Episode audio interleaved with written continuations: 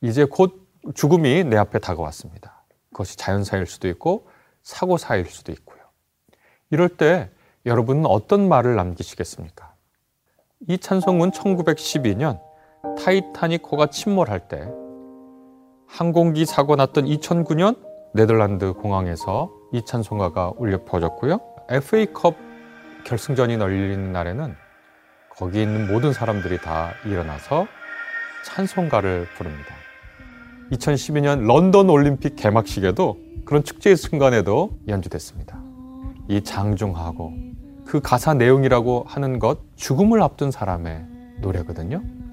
인도의 공화국의 날이라고 하는 국경일이 있는데요. 매번 이 곡을 연주합니다. 바로 인도 건국의 아버지라고 하는 마하트마 간디가 이 찬송을 그렇게 사랑했다고 합니다.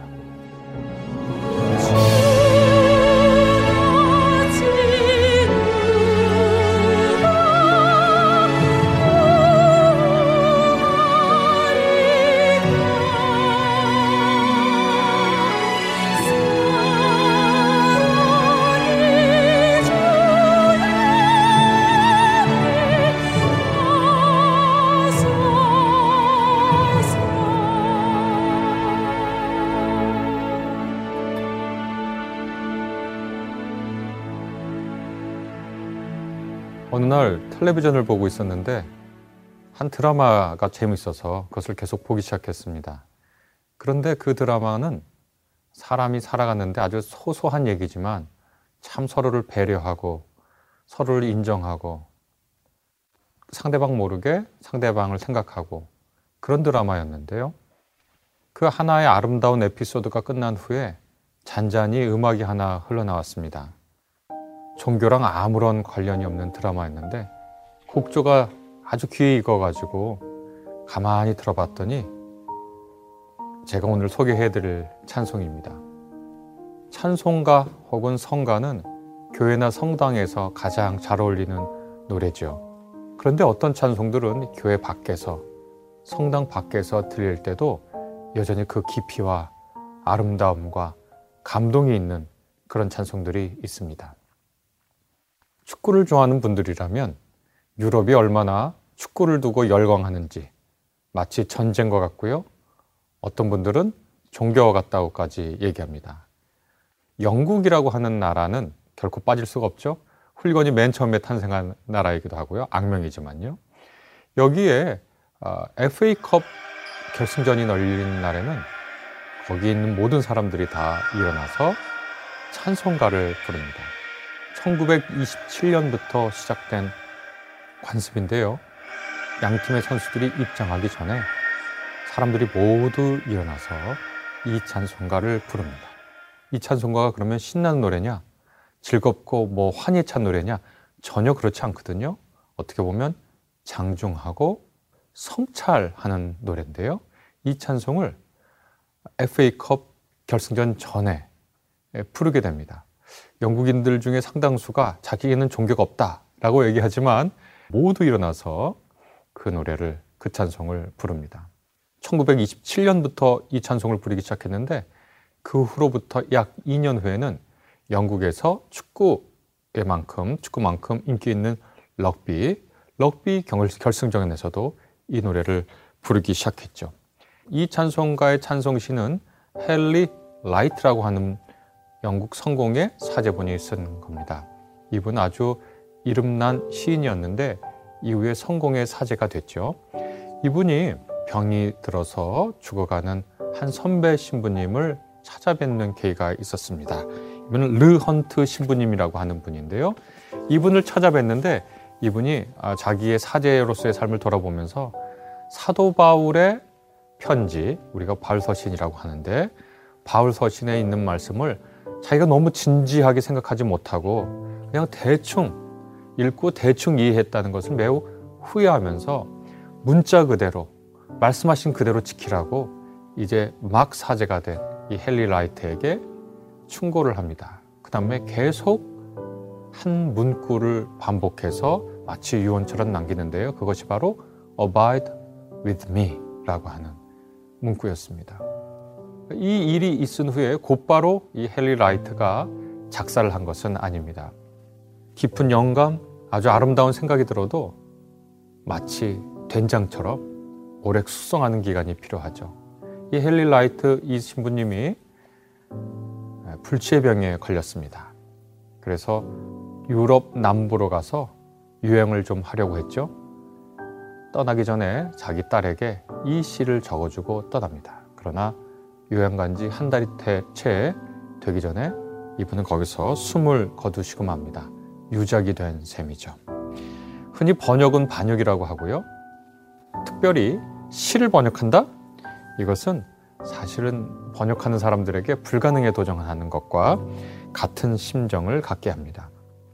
그 시가 가진 아름다운 운율과 이미지를 다른 나라 말로 옮기기란 불가능하거든요. 이 아름다운 찬송시에 여러 곡조가 붙었는데 1861년 윌리엄 헨리 몽크라고 하는 분이 이분에게 의뢰해서 오늘날 우리가 부르는 Abide with me라고 하는 찬송가의 곡조가 붙게 됐습니다.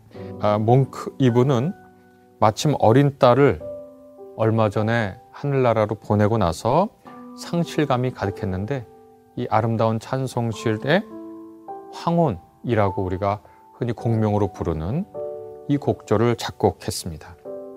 음악가나 비음악가, 신앙인과 비신앙인 모두 이 찬송시와 찬송의 곡조에 빠져들었습니다.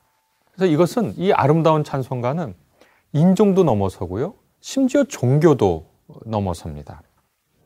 여러분, 저 인도의 공화국의 날이라고 하는 국경일이 있는데요. 매번 이 곡을 연주합니다. 참 희한하잖아요. 인도라고 하면 기독교 국가가 아니고요. 힌두교 국가고요. 심지어 인도는 영국의 식민지였거든요. 그런데 어떻게 영국의 찬송가를 그 공화국 날 마지막 군, 군악대가 연주하는 곡이 되었을까요? 바로 인도 건국의 아버지라고 하는 마하트마 간디가 이 찬송을 그렇게 사랑했다고 합니다. 2020년 인도의 국방부에서 발표를 했습니다. 이것은 인도적인 노래가 아니기 때문에 이 노래를 빼겠다. 이렇게 선포했는데 어떻게 됐을까요? 놀랍게도 인도인들이 반대를 했습니다. 이 찬송가 불러야 한다고 말이죠. 그래서 2021년도에 이 찬송가가 역시 예년과 똑같이 연주되었습니다. 여러분 제가 이렇게 질문을 한번 드려보겠습니다. 이제 곧 죽을, 죽음이 내 앞에 다가왔습니다. 그것이 자연사일 수도 있고 사고사일 수도 있고요. 이럴 때 여러분은 어떤 말을 남기시겠습니까? 그 말을 남기신 후에 어떻게 하시겠습니까? 이 찬송은 1912년 타이타닉 호가 침몰할 때 항공기 사고 났던 2009년 네덜란드 공항에서 이 찬송가가 울려 퍼졌고요.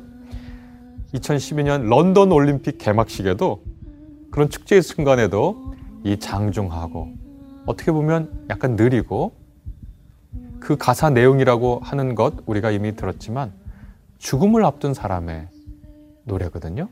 그 가사가 쓰인 곡조가 올림픽 개막식에도 연주됐습니다. Abide with me라고 제가 알려드렸는데요. 우리말 찬송으로는 때 저물어 날 이미 어두니 라고 번역된 곡입니다. 제가 Abide with me라고 하는 찬송시를 아주 부족하지만 한번 번역을 해봤습니다. 기존 찬송가의 번역이 아름답지만 시는 여러 번 다른 형태로 다른 사람에 의해서 번역돼서 그 시의 진면목을 아는 게 좋으니까요. 이렇게 번역해 봤습니다. 주님, 제 옆에 계세요. 황혼이 빨리 저뭅니다. 어둠이 깊어지니 주님, 제 옆에 계셔 주세요. 돕던 사람들 쓰러지고 위로하는 사람들 지나쳐 버립니다. 힘없는 사람을 도우시는 주님, 제 옆에 계셔 주세요. 찰나의 삶, 썰물같이 빨리 빠져 끝에 이르고 이 땅의 기쁨 어둑해지며 그 영광이라야 사라져 버립니다. 모든 것 둘러보니 변하고 쇠해갈 뿐, 오 주님, 변치 않는 분, 제 옆에 계셔 주세요. 이 찬송은 위대한 두 주제를 대조합니다. 인간에게 주어진 찰나의 삶. 정말 우리가 긴 세월을 살아왔다라고 생각하지만 눈 감았다 뜨면 어느새 늙어 있죠. 다가오는 마지막. 그것의 기쁨과 영광이라고 해야 풀의 꽃 영광같이 사라지고 말 것들. 모두 변하고 쇠락해가는 세상. 그러나 그 와중에서도 변치 않는 주님.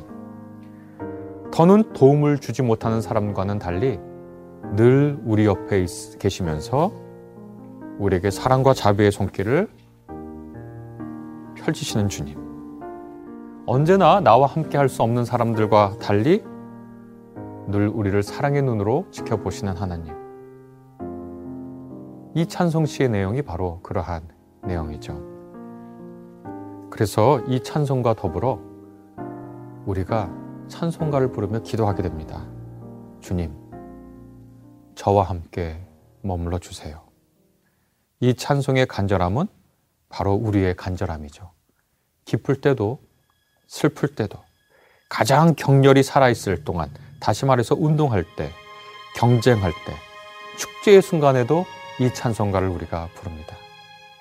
배가 침몰하는 순간, 죽음을 앞두고 있는 병확한 순간, 자기 딸을 잃고 인생의 고통 속에서 삶의 침울한 순간에 빠진 순간, 그때 우리는 간절하게 하나님을 향해서 기도합니다. 하나님, 저와 함께 머물러 주세요. 때 저물어 날 이미 어두니 주님 저와 함께 해 주세요.